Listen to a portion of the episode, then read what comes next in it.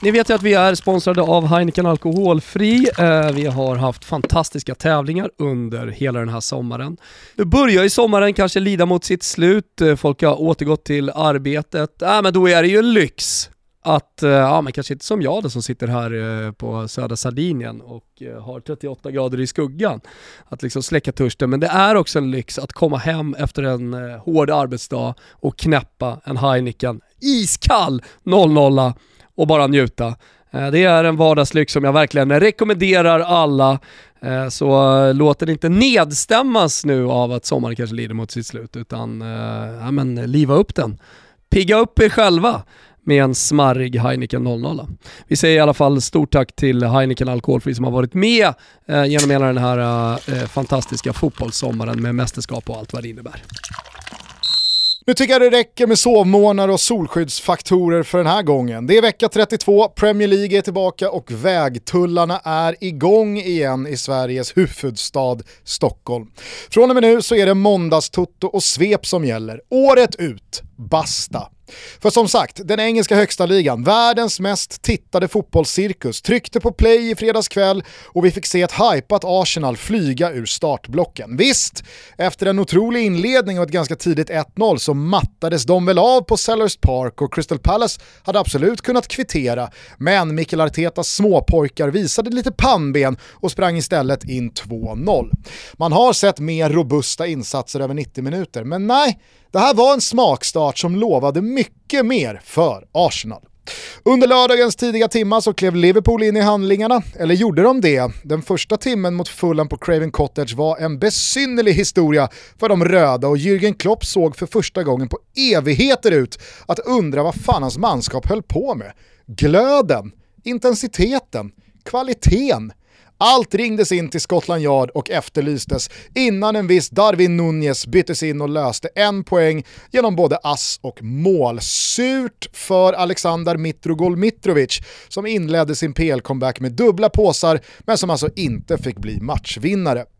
Under eftermiddagen så fick vi se Steven Gerrard omgående sätta sig i klistret med sitt påkostade Aston Villa. Förlusten mot nykomlingarna Bompan var rättvis och insatsen inget annat än hädisk. Leeds vände och vann mot Wolves. Saudi Newcastle fick till slut hål på Dean Henderson i Forest-kassen och Chelsea vann en mycket märklig fotbollsmatch utan större underhållningsvärde på Goodison Park mot Everton med 1-0. Det stora utropstecknet från lördagen hämtar vi dock från London och Tottenhams premiär mot Soton. Visst, kul såklart att Contes eh, hårdtränade lag fick en flygande smakstart på säsongen med 4-1, men framförallt så kunde verkligen inte Dejan Kulusevski ha öppnat säsongen på ett bättre sätt. 1 plus 1, man of the match och en markering mot konkurrerande Rikarlison modellgrövre. Wow Decky! Wow! Lördag blev söndag och ett Leicester på retur sjabblade bort 2-0 hemma mot Ponnes Brentford, men det var samtidigt som alla, nästan alla i alla fall, blickar riktades mot Old Trafford. Världens bästa tränare, det är nog inte för stora ord, klev ut på drömmarnas teater och visade vad skåpet skulle stå. Jag pratar naturligtvis om Graham Potter.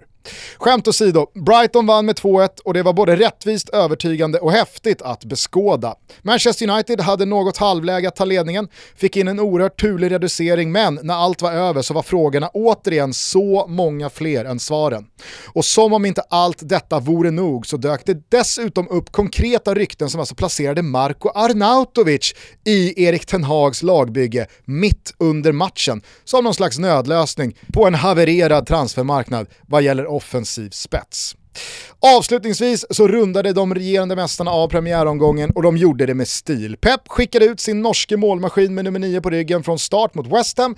KDB tog tag i bollen och petade i treans växel 10 minuter in i tillställningen och därifrån så var 2-0-segern aldrig hotad. Haaland fick den drömstart han så gärna ville ha, men Toto Balotto känner också samtidigt en djup respekt inför det faktum att David Moyes och hans hammare köpte nederlaget utan att ta ut sig. Mm. En tankningsförlust redan i premiären. Mm. Det är jävligt läckert och vackert.